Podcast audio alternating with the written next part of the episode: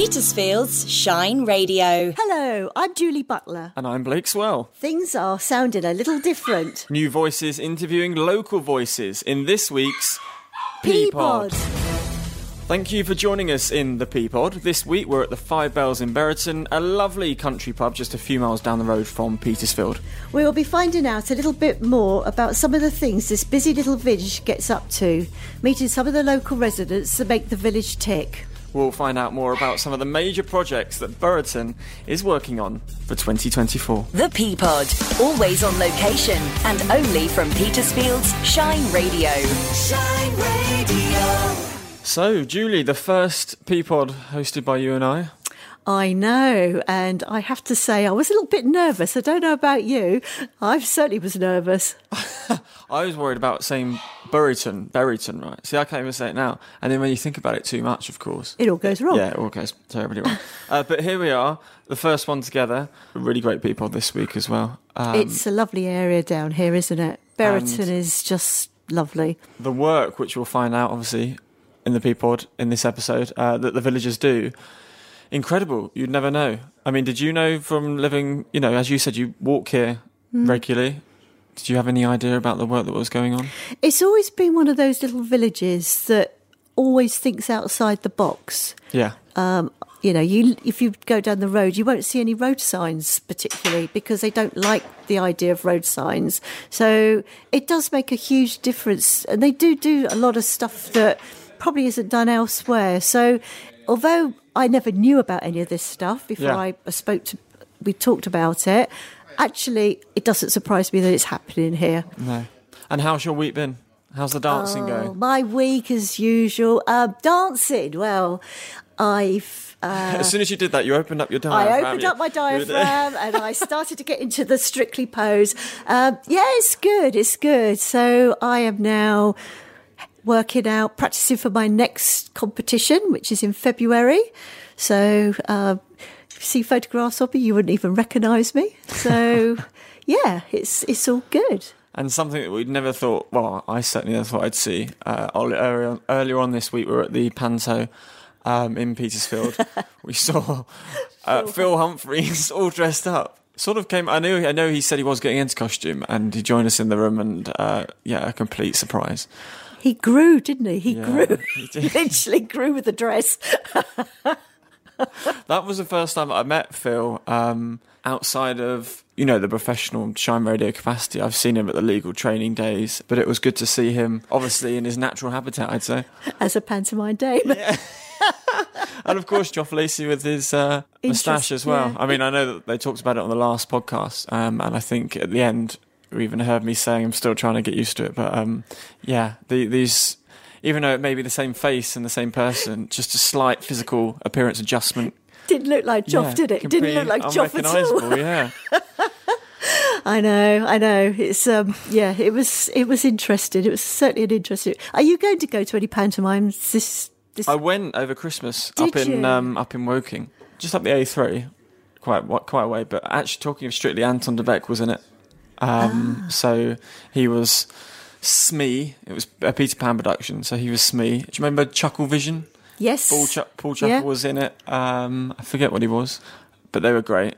Um, he did a lot of dance numbers. They definitely got their money's worth there. And yeah, I, I just, I mean, I've talked about this before on, on my show, but I think that there's a lot of things that make this country great. And I think places like where we are right now at the Five Bells in Buriton, a pub and a pantomime are just two of the, the great things about yeah. this country. I think, yeah. you know, trying to describe a pantomime to anyone else in the world um, is almost impossible. It's, it is, it's got it? a bit for everyone. It's um, it is unique to um, to the British, isn't it? Really, yeah. but uh, yeah. And they have now eighteen plus sort of adult pantomimes, which uh, I'm curious about as I'm well curious. to explore. Yeah. Um, but yeah, it's definitely a great lead up to Christmas. It gets is. me in the festive yeah. spirit. Yeah. But I think we better get going with this. Bo- I think we better. Pod, I think we better. The P stands for Petersfield. It's a lovely area, lovely people, lovely atmosphere. The Peapod. We would love to hear from you, so if you have a story you'd like us to cover or would just like to say hi, please call or WhatsApp us on oh one seven three oh five fifty-five five hundred or send an email to team at shine radio dot U K. Coming up, we find out about Buriton's latest nature-related initiatives. But first... Buriton has developed strong links over a number of years with the rural community of Dominase, which is in the far north of the central region of Ghana. The Village to Village group was set up in two thousand three to increase awareness and support. A committee of residents here work with a committee of Dominase to identify what is the priority. They have an exciting new project for twenty twenty-four. And we have Doug Jones here to tell us more. So can you give us a bit of background when this first started in two thousand three? What was the idea behind it? Yeah, well, we um, there was a link initially between the church in this community and, and a church over in Dominase in Ghana. And indeed, a number of other churches in the Petersfield area also developed links with churches in their diocese. In Buriton, we felt we could do a bit more than that, and none of us in this group are particularly connected with the church at all. We just felt we could widen it out, and the whole community here could help a greater proportion of the community over there in Ghana as well. So amongst the first things we realised was that the living conditions there are so completely different to those that we just take for granted over here. No, no household running water, very little electricity, no sanitation, uh, very limited jobs and so on, and challenges for the health system and for education as well. So we've done it in small steps, but some of the first things we did was to try and get better water supplies so that people could drink. There was a there's a river nearby, but that was getting increasingly dirty and polluted. Um, so we've invested and helped them provide new wells and boreholes. Um, but advice from Water Aid over here told us if you're going to do water, you need to be thinking about sanitation as well. Right. So that was our next step. And um, since then, we've provided big blocks of latrine toilets at five of the schools, so that the school children have got somewhere safe and clean to go. Yeah. And we've also provided five hundred families with their first ever family toilets. Wow. Um, the sorts of things we would have been used to in this country many, many years ago. Yeah. There's still no running water. It's a glorified hole in the ground, but at least they've got somewhere to go that's safe and uh, you're not treading in somebody else's uh, night f- fuel. Yeah, incredible so. stuff. Where does this funding come from? Is it a village-wide thing, or is it something that just the parish council, for example, does? Yeah, there's the the parish council sort of supports us behind the scenes, but we've never got never sought any funding from them. We uh, we get most of the funding from donations. We've got a regular giving scheme, so people can take out a standing order and give us a, a quid a month, a fiver a month, that sort of thing. That's really helpful, um, so we can plan ahead. But otherwise, we try and do big fundraising events, quiz nights, barn dances, and we have been quite successful in applying for grants from the British Council and some education organisations um, to help with some of our uh, more recent work on education. We've done a lot on schooling in the last few years. And what made you pick Ghana out of all the countries you could have? Well, picked? That really started from because of that church link right. at the outset, and so we just felt we could build on that. And um, we've adjusted what we do now to to focus a lot more on education, because we can see that, that for many, many people, that's their way out of poverty. Yes. Um, so we've provided about seven thousand reading books wow. uh, for school libraries. Um, we've helped about twenty teachers go through teacher training courses. As I say, we've provided the toilet facilities, which otherwise children were, when they needed to go to the loo, they'd go back home or go somewhere and not quite come back to school again. So they now attend school much more regularly. Um, and we've gone on to do inter-school reading competitions so that the teachers, the children and indeed their parents are urging them on to be the best possible reader. English is their second language, so it, that will serve them well for the rest of their lives. And we've also introduced a careers uh, fair uh, once a year so that the children can think about what uh, lessons, what subjects they do in their last couple of years at school to widen their career horizons, because otherwise it's a very rural area. Everybody just works on the land and nobody's ever thought of becoming a nurse or a bank manager or anything else, so yeah. we're trying to open their eyes. And you've been out there yourself, have you? Yeah, I've been a number of times, yeah, quite a few times over the twenty years, yeah. yeah. So what age range do you have? Um, the life expectancy is a lot lower. Um, oh you're doing well. The average life expectancy is about sixty-five. That's gone up in the twenty years we've been dealing with. It was less than sixty when we started, uh, but there's still quite a little bit of infant mortality. You, you know, there's a lot of children don't make their fifth birthday, uh, but then with... Um, particularly malaria, uh, some other viruses. Um, there's quite a few challenges um, to people along their life's route. Um, so um, uh, there are a number of quite well-trained clinics, but they've got hard work to uh, to address mm. some of these things. You, you realise how, how fortunate you are in the U K when you hear stories like this, don't you? I was going to say, you really yeah. take it for granted. Yeah, that, definitely. You know, not everyone has... this luxury, this privilege, yeah. So what's the exciting project in twenty twenty-four then, Doug? Well, this is where I hand over to Bernie, because ah, right. this, this, this was something we launched in our twentieth year, and uh, it's something else to help uh, the community, but I'll let Bernie tell you all about it. OK. Well, well Doug, thank you very much for coming you, on the Peapod. Great to speak to you. So, Bernie Saunders, you're now talking to us. So... this project, twenty twenty-four, Village to Village, what what is it all about? Is it really excited? Yeah, we are very excited about it, actually. Um, it's a, a project to help with um, menstruation hygiene and education uh, in Dominase. Um, one of our new group members, Hannah, uh, opened our eyes to this about a year or so ago uh, at our meeting um, and highlighted that there are problems among teenage girls Uh, well, right across the third world, really, but also uh, in Africa and in Ghana. Um, and so we uh, we did a little bit of uh, research, both in Dominase uh, and with one or two charities in the U K and in Ghana. Um, and our findings were that um, uh, in Dominase, many of the teenage girls attending school there couldn't afford period products. Uh, and there were low levels of menstrual uh, hygiene edu- education. Um, and uh, I suppose the most serious problem of all was that because they didn't have access to pro- access to products uh, and because of the lack of education uh, ab- around that whole issue, uh, many of the girls were missing one week in four at school. So over the course of their education, they're missing about a quarter of their uh, school time. Uh, and that obviously has a really big impact on their eventual uh, attainment and achievement. So we began to develop the project, project out of that research, um, and we decided that the best thing we could do was, rather than reinvent the wheel, was to link up with a charity uh, in Ghana that was already doing some of this work. Um, and we set ourselves some, some key aims, if you like. Uh, one was to provide uh, sanitary pads that were sustainable uh, rather than items that would be discarded.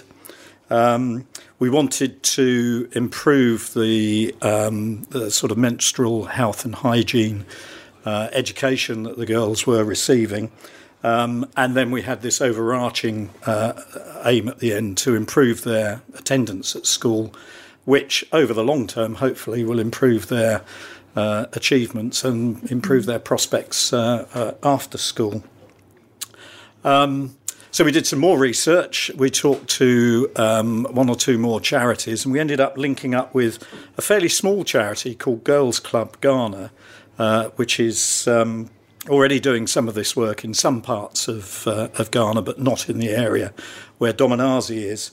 Um, and working with them, we've set up a six-month pilot project Um, to see whether we can do anything about this and uh, and solve this problem. Uh, and so the project involves uh, uh, a woman called Rosina Ahot Mensa, uh, who's the C E O of Girls Club Ghana. Um, and she's now making regular visits to Dominase. Um, she's recruited um, fifteen girls uh, in two schools.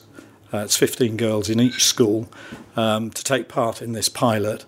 Um, and during her first visit, she sort of set up the, the, the project and began to teach the girls to make their own products. Um, and as Doug said earlier, you bear in mind there's no electricity there, so everything has to be hand sewn. Many of these girls don't have those skills, so a, a side product of this project is that they're now learning how to sew, and that might well turn into some kind of career for them at a, at a later stage. Um, she's also given them a, a, a booklet which helps educate them uh, uh, about menstrual hygiene. Um, uh, they've so far made one pad each, um, one sanitary pad each. They also get a T-shirt, which gives them sort of membership of the Girls Club Ghana, uh, and they'll be meeting regularly um, once a month uh, with one of our local champions in Dominase that Rosina's also recruited and taught how to run these uh, these regular sessions. Um, so the project's now about halfway through. Uh, we've already learned some important lessons from it. Um, we need to turbocharge the production of the um, sanitary products for sure. Each girl's going to need about twelve of those a month. Um, and uh, at the moment, they've made one. Um, so uh, my wife, Mary, has started uh, uh, or launched a mini army of uh, local people who can sew. Um, and we're getting, hopefully, we're getting some help from one or two local fabric companies who will supply some materials, hopefully free of charge. Um, and um, uh, they're going to work hard to get about one hundred, one hundred fifty of these products uh, to Rosina so she can get them to the girls uh, before the end of the pilot product project. And do you get feedback from the locals? What sort of feedback are you getting from? Are they really, assume... presumably very grateful. Yeah, yeah, they're all really supportive of the yeah. of the programme. Um, there are two uh, nurses who work in the local community there who've right. been really helpful, and they've been helping Rosina on the ground, but also the uh, local people in Dominase that we've developed contacts mm. with over yeah. the last twenty years uh, have been really, really supportive.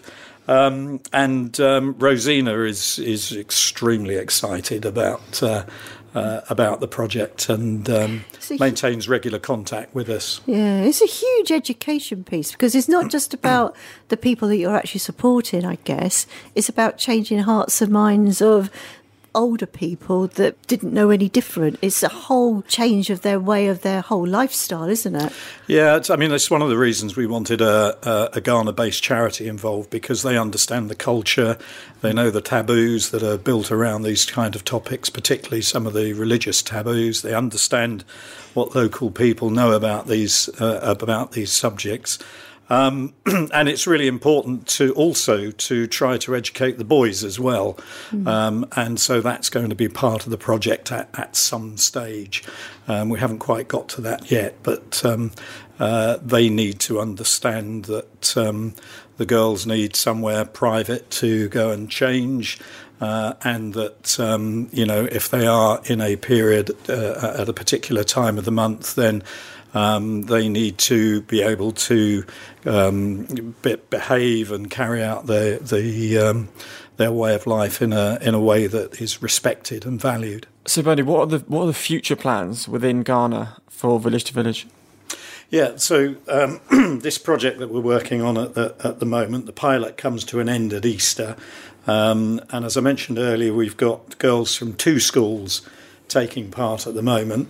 Um, our plan is to expand that across the twelve schools uh, in the community over the next two to uh, three years. So um, it's got potential to really grow and grow. And then, of course, as the current girls going through the project get older and leave school, there'll be other girls coming along behind as well. So uh, if it works, it's a really exciting project that's got the potential to run and run.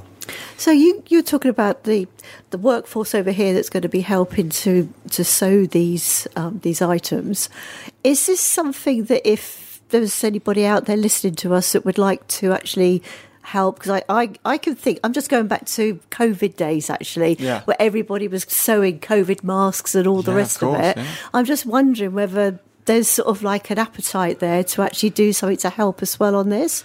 Yeah, I think Mary would be really grateful if uh, if anybody is interested to get in touch and um, uh, and join the little army that's uh, that's going to be working on this. So how can people listening right now, they want to come direct to you to get involved, to help out, how can they get in touch with you? So they can get in, they can get in touch with us via the community website, and all the information on who to contact and how to contact is on there. Brilliant. Well, thank you, Bernie, very much for coming on the Peapod. Very much appreciate your time. Wish, wish you luck. Thank you. The Peapod, on location with local personalities. Shine Radio. Being part of the South Downs National Park, it will come as no surprise that the village wants to ensure that helping nature is one of their priorities. Buriton has many nature-related initiatives that help to ensure they improve conditions for pollinators. In fact, they are one of only six parishes in Hampshire to be selected to help increase awareness and connect with local green spaces. And right now, we're joined by Mary Saunders to tell us more. Hello, Mary. Hello there. Thank you for coming on. So tell us, what are, what are you, and I assume people that also volunteer with you, doing to help nature spaces here in Buriton? Well, we're trying throughout the village to create spaces where pollinators can thrive, um, particularly on the recreation field, where the margins all round the field are being left um, for the grasses to grow tall during the summer and not cut. So that provides uh, habitat for pollinators and wildlife. And then um, each September we cut the um, the margins just once, and then a team of people, of volunteers from the village, um, get together and rake all the cuttings up so that the nutrients don't go back into the soil. So that provides more um, space for wildflowers to grow.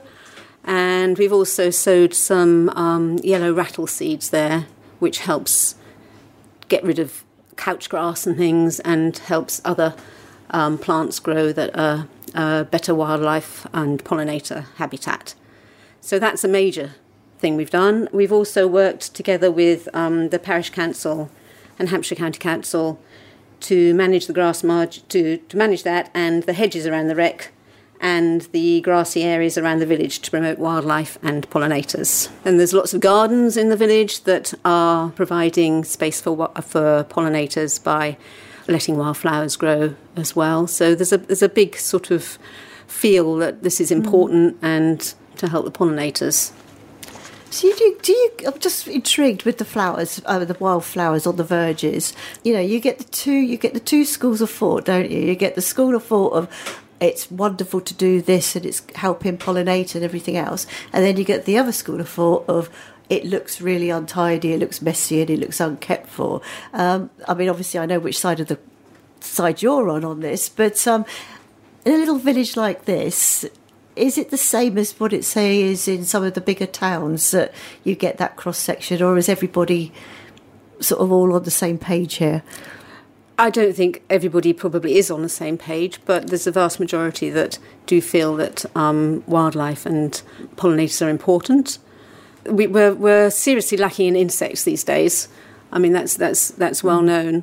And um, we also, as part of our group, we have a moth recording system. We have a moth trap, and several households through the village have put the moth traps out during the year, each month, to monitor how many moths they catch. And um, I'm petrified of moths, that's why I'm squirming. I'm like, oh my gosh. Well, there's some amazing moths out there, and we've been doing it in our garden. And at the beginning of the year, there were about four overnight. But in July, we we actually had about one hundred moths in the in the trap, and that included just over forty species, different species as well, including really big elephant hawk moths and privet hawk moths. Mm-hmm. And they were they're stunningly beautiful. And um, so, and we have a big wildflower patch, and I think that shows, and a pond, and that shows that um, they they thrive in that sort of habitat and environment. Mm. So and maybe you should just get the moth trap, Julie, and then give it to these lovely people. That sounds like a good idea. Yeah, yeah, I have to say, I I literally freeze when I see a moth. I anything that flutters like that, I'm like, oh. But I agree with you. It it is something that we do. Even though I don't like them, doesn't mean to say that I would do anything to harm them. I just run away from them. Yeah. Well, well, without pollinators, we we couldn't survive. No. Basically. We we need pollinators to, to produce all our food, and without them we won't exist. So they are important. Yeah. So do you work with the local school? Oh, you've got the, the primary school just down the road. Um, yes, we do work with them. We had a big event on April last year called Birth Day, which was Buriton Earth Day, which coincided with International mm. Earth Day. And at that, the um, school produced lots of stunning artwork to go on the walls. And um, I know they're they're very keen to on nature walks and things within the school. It's our future, isn't it? If the youngsters get it, yeah. that's oh, our absolutely. future. That's yes. our future. Then, yeah. Um, that's hopefully it's really help important. Them. Yeah, very important. Yeah. yeah. And Buriton has vast amounts of green space. You're not on this alone, I assume. Are there lots of people helping you, and how's it been going? Oh, the whole the whole village is yeah, involved. They do. Yeah, yeah, oh, fantastic. Yes, yes, and um, they all come up for the hay day, and we try to do something um, different every month of the year. Right. Um, so we've had bat walks, we've had fungi walks. We created natural decorations for the Christmas fair to encourage people to see that they don't have to buy decorations, they can actually make them from what's out there. What sort of things were they, like holly and mistletoe? Um, well, we or had... Not as stereotypical. uh, we didn't use holly because it was a little bit prickly for the children, but oh, we sure. we created stars out of um, hazel twigs right. and then um, helped the children to tie bits of wool or um, rose hips and things like that on. Oh. And we also cut slices of tree trunk, just small slices, and then they drew pictures on them, tree, Christmas yeah. trees and things on them, and could hang them up on their Christmas trees. That's really nice, because it's all going back to tradition again, isn't it? What used to happen, dare I say, in the in the days where you didn't have Christmas decorations, that you just went and bought from a shop. Yeah, so I think that's really nice, and, and, and much cheaper, obviously. Yeah, I can yeah. remember drawing on like a shaving of a tree trunk, but I don't know if that was part of school. Well, you just not. did it. Well, it's great fun. You should try it yeah. again. I will. Yeah, so we had No Mow May in May, which encourages people not to grow, not to cut their lawns, and, and a lot the, of people yeah. did that. And what's the benefit of doing that? That is so that the grasses can grow and provide mm-hmm. a habitat for Um, caterpillars and larvae that are rife at that time. So if you cut the grass, yeah. then they can't develop properly, these these creatures. So and you often get the beautiful daisies as well. That well, that's right, yeah. yeah. So it is really pretty. Yeah. And it's not neat and tidy, but then nature isn't neat and tidy. Nature isn't entirely. neat and tidy, is it? No, no. no we've, we've, yeah. we've been sort of taught to expect it to be, and it yeah. it isn't. No, it's not. So tell me, wasps, another one of my pet hates. I have a lot. Um, there is a shortage of wasps as well, isn't there? There is a shortage of wasps, yeah. and uh, wasps are really good pollinators as well.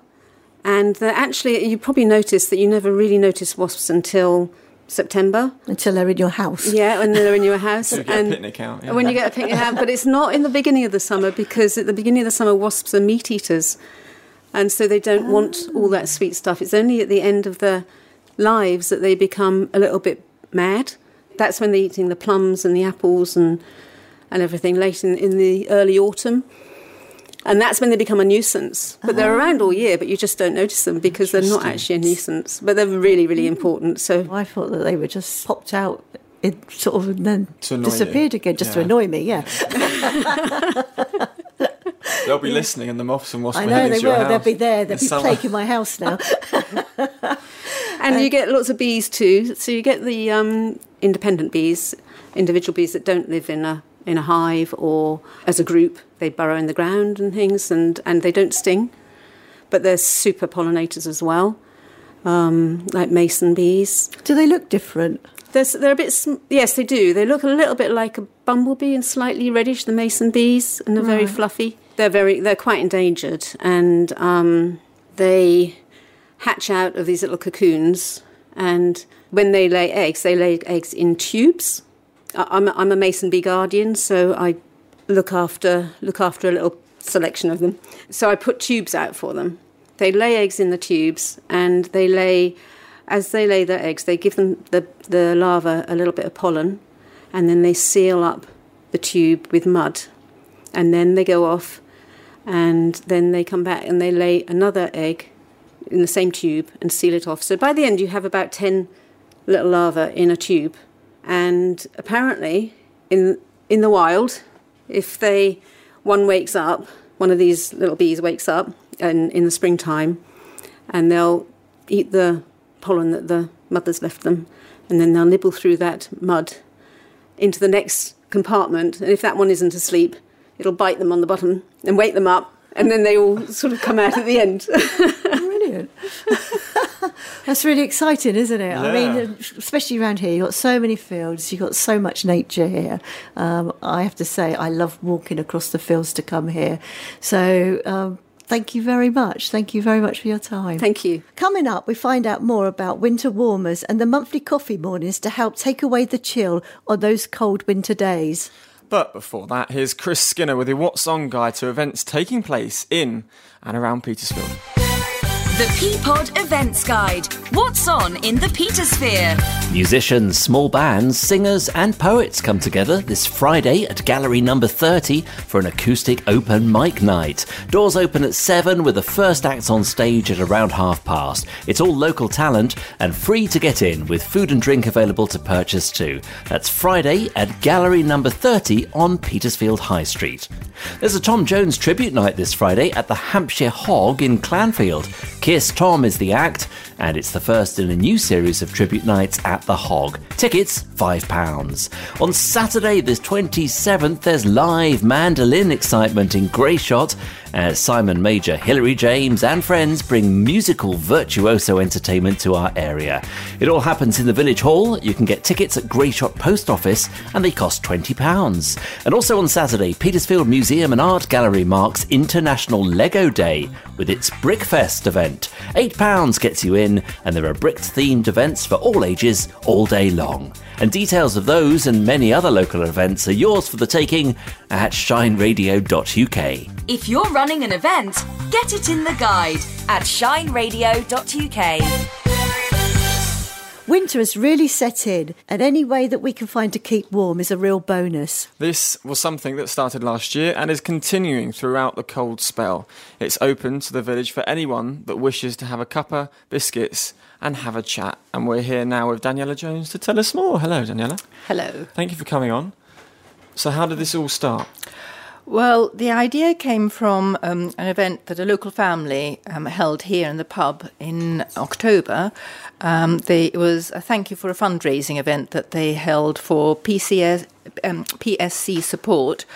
Um, it was a lovely event and a chance to catch up with old friends and neighbours who hadn't seen each other for ages. Um, the warm feeling of community produced by this gathering made me wonder whether a regular coffee morning might be something others would welcome too. Um, so I asked Doug um, to pose the question in one of his Buriton Bits emails. This is a, a round-robin news email that he sends round to villagers and honorary villagers. The feedback was really positive, and several people offered to help serve tea and coffee, as well as bake cakes. Because, as one of my friends said, cake is essential. I agree with that. At a meeting with Wyn Normington, uh, one of the church wardens, we discussed the possibility of combining the church's winter warmers with our new venture. In the end, we agreed that it would serve the community better to keep the two events separate and in separate locations as well, in order to attract a wider group of people and give everybody the opportunity to attend a social gathering every two weeks roughly, uh, at least during the winter. So last year, the church, together with the parish council, arranged regular winter warmer sessions in the Seaward Room, which is attached to the church. Uh, villagers were invited to come and spend some time in the warmth or, and company of others over a bowl of soup, which was made by Fran Veazey, um, who was there at that time running the Five Bells, um, and served by volunteers from the church. Each lunch attracted up to twenty-five people. Uh, this year there will be three winter warmer sessions in January, February and March, uh, roughly halfway between the coffee mornings. St Mary organises a lot of social events involving free tea and cake, and on a- occasion a glass of Prosecco, which we had for the coronation, and mulled wine and mince pies every year for the carol singing round the pond. It's always the same very small group of people providing the refreshments and doing the work, so I was very keen to find new people to help with the coffee mornings, And I'm glad to say that we have a very happy band of ladies. Um, I shouldn't have said ladies because my husband's also involved. Um, fetching and carrying. Who all enjoy the baking and actual coffee mornings enormously. Two coffee mornings have been held so far, attended both times by about thirty people of all ages. Because for children, the choice of lots of different cakes is a lovely treat. And for some people, it's one of the only opportunities um, to socialise within the village. And for others, it's just a convivial place to have a chat. There were special guests at both events, and we are open to anybody who wants to reach a local audience, be it to drum up support for a defibrillator course, which is actually happening this weekend. Um, there's a tabletop sale. Um, maybe in the future people want to sell local produce. We know somebody's interested who produces honey in the village because of all the lovely pollinators we have now. Mm-hmm. Uh, and in the February uh, coffee morning, the Buriton Art Group uh, will display their work. So ideas for the future special guests are um, seed and plant swaps. Um, we're trying to introduce board games, possibly some musical entertainment. Um, my dream would be for new ideas and groups to form at one of our coffee mornings and for them to then blossom into more successful Buriton events in the future. Yeah. I s- oh. Blake's just stood in the dog bowl,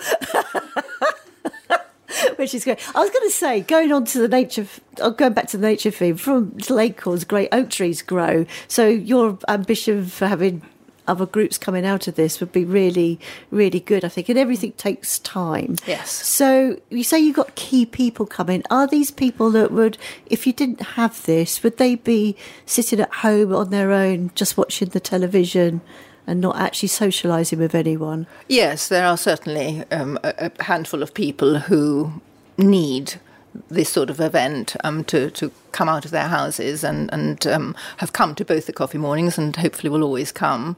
Um, whether there are people who would come who can't, it's difficult to reach everybody. We've tried all the channels, that, the usual channels.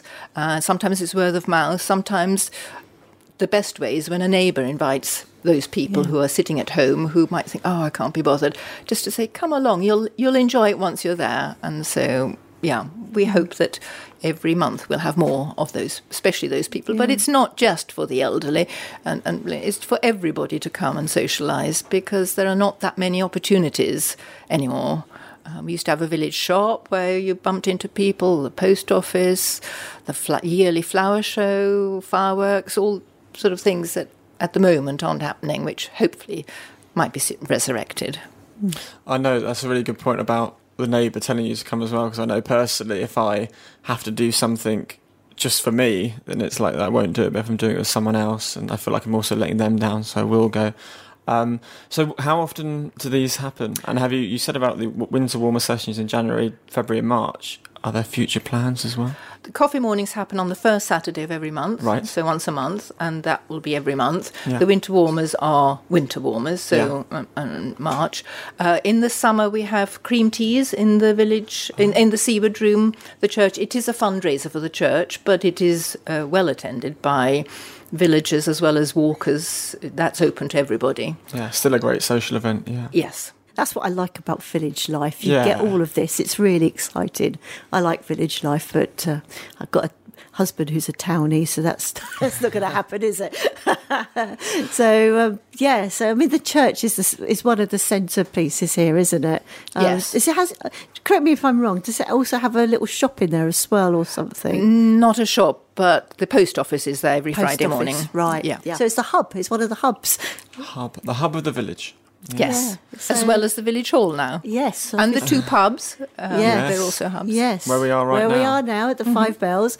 I might pop along one Saturday, actually, if I'm passing this way, and, and pop in and um, grab a cuppa. Mm-hmm. So, yeah, thank you very much. Thank, thank you, Daniel. Thank you. The Peapod, always on location and only from Petersfield's Shine Radio. Shine Radio. And so we've come to the end of this week's Peapod. Thank you for joining us. Thank you to the Five Bells Pub in Buriton for hosting us. And thank you to all our guests, our editor, Em Sefton-Smith, and, of course, the Shine Radio team. So from Julie and I this week, bye. bye. Made by volunteers in Petersfield, this is Shine Radio. Oh, it's like being in a little family. Um, I love the community spirit. I like coming out to events like this. This is my first event with Shine. I'm honing in on my editing skills right now. I've been allowed free reign of the controls this weekend. And yeah, just learning loads of new skills, being able to broadcast, interview. It's really good. Petersfield's Shine Radio. You make it shine. Call Petersfield five five five five hundred or email team at shine radio dot u k.